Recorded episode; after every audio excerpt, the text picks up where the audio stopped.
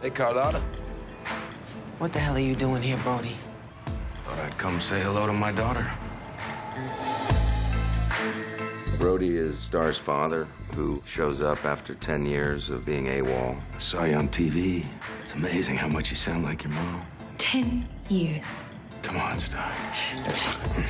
I was with Star's mom for a while, and we had some drug issues in the past, and he's coming in being clean, and Star's very skeptical of what this guy's doing here. There's a lot of resentment there, obviously. Carlotta, you know he left me to watch my mother die.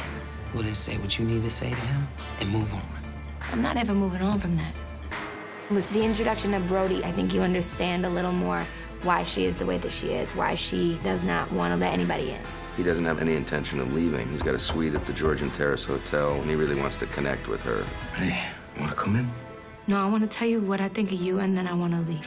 Star is over and done with that. He left her when she was young, and she doesn't feel like she was missing something her whole life and she needs it back. You left me in an apartment with my mother with a needle in her arm. By being near Star again, there's naturally compassion, and oh, the mystery that's coming won't be the greatest outcome for me and her. You were always with me. Liar. I'm not leaving Atlanta. I gotta make this up to you, Star. Star, I love you.